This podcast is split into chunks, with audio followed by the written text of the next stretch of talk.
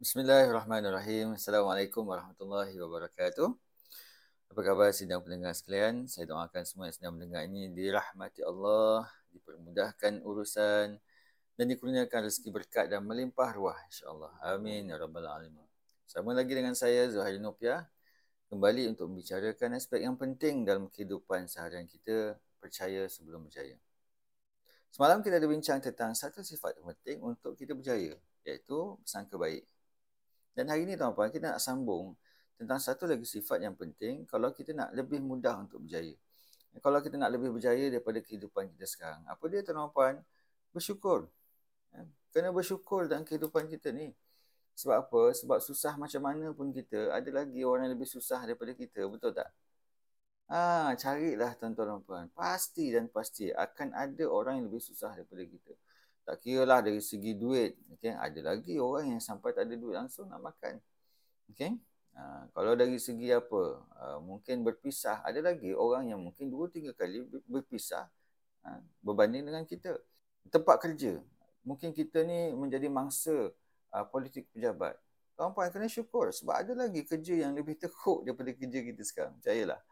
Uh, jadi tuan-puan, ini adalah sifat uh, yang perlu dibina bukannya sekadar bercakap saja yang perlu difahami barulah dia akan terbina dalam minda para sedar kita dan barulah tuan-tuan puan dia akan memudahkan kita untuk mencapai kejayaan yang kita ingini.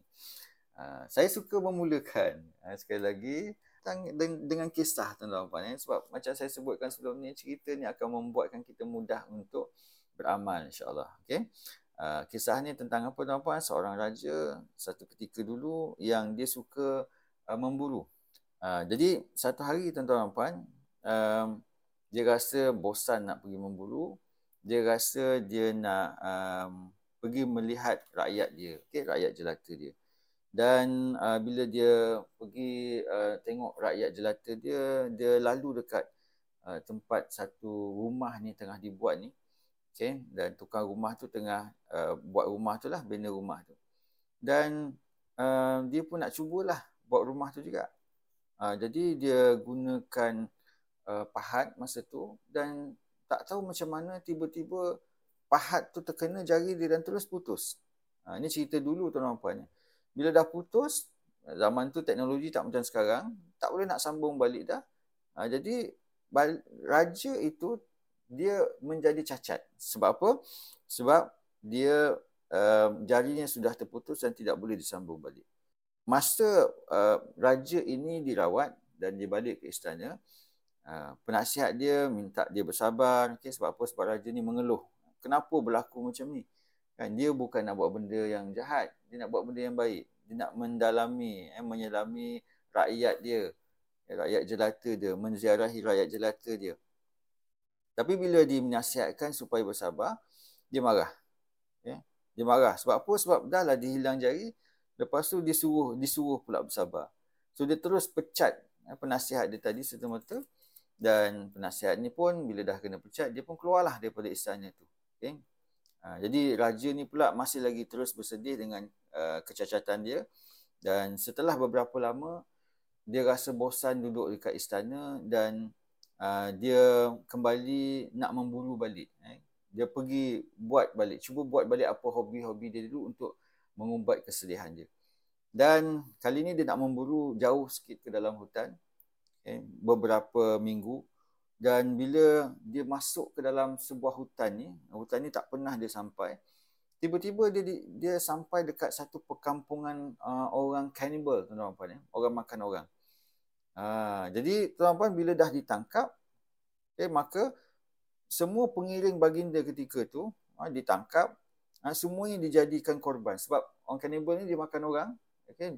dia, dia bunuh kemudian dia makannya dijadikan bahan pemujaan okay? cuma raja ni je eh, raja ni je yang yang orang kanibal ni tak tak tangkap okay? malah dilepaskan pula sebab apa dilepaskan sebab rupa-rupanya uh, mereka hanya pilih orang yang sempurna sahaja untuk dijadikan korban pemujaan okey dan lepas dipuja barulah dia akan dimakan dan sebagainya. Jadi tuan-tuan dan puan, raja ini pun rasa syukur sangat tuan-tuan dan puan dan dia pun balik uh, dengan penuh rasa syukur. Okay. Uh, dan rupa-rupanya disebabkan jari dia yang putus itulah uh, rupa-rupanya hari ini dia selamat dan dia terus hidup. Barulah dia nampak apa hikmah dia. Apa hikmah dia jari dia putus satu ketika dulu. Uh, jadi tuan-tuan, okay. Uh, dia pun teringat balik penasihat yang dia dah pecat okay, dan dia panggil balik penasihat tu betul. Dia kata penasihat ni memang betul. Dia yang salah dan dia nak ambil balik penasihat untuk, untuk bekerja. Ha, cuma dia tertanya satu soalan. Okay? Dan dia nak tanya soalan tu kepada penasihat ni. Dan bila penasihat ni dia panggil balik untuk bekerja, dia tanya soalan tu. Apa soalan dia? Wahai penasihatku, apa pula hikmah engkau dipecat? Ha kan? Sebab dia nampak hikmah dia jari dia terputus, tapi dia tak nampak lagi apa hikmah dia penasihat ni dipecat. Dia tak bersalah pun. Lalu sambil tersenyum penasihatnya jawab apa? Uh, kalau saya tak dipecat tuanku, uh, mesti saya dah join tuanku untuk masuk mengembara ke dalam hutan orang kanibal tersebut, ya, perkampungan orang kanibal tersebut. Dan mesti saya kena tangkap juga dan mesti saya pun akan dikorbankan, akan dibunuh sebab saya juga uh, saya sempurna kan. Saya uh, jari saya semua ada, okey. Uh, dan itulah hikmah dia kenapa saya uh, dipecat oleh tuanku sebab apa? Sebab Allah nak selamatkan saya. Okey. Jadi tuan-tuan, raja itu pun tersenyum uh, dengan jawapan penasihat dia dan dia puas hati dan dia rasa syukur yang amat sangat bukan sahaja dia terlepas daripada uh, korban menjadi korban orang-orang kanibal tadi, malah uh, dia juga mendapat penasihat yang sangat bijaksana. Jadi tuan-tuan nampak tak pentingnya untuk kita bersyukur. Okay? Dan bukan sekadar tuan-tuan penting untuk kita bersyukur, malah kita kena ada uh, time uh, frame tuan-tuan ni. Kena ada satu tempoh masa untuk kita uh, tamak ninah sebentar uh, dan kita yakin bahawa ada hikmah yang akhirnya membuatkan kita faham dan akhirnya tuan-tuan akan membuatkan kita sangat syukur dengan apa yang berlaku dalam hidup kita. Ramai orang tuan-tuan puan, dia tidak bersyukur sebab dia tidak memberi time frame itu eh, dalam hidup dia.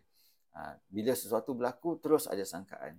Sebab tu kita mulakan dengan minggu, uh, dengan dengan semalam pentingnya untuk kita bersangka baik. Sebab sangka baik ni ada kaitan yang sangat rapat dengan syukur.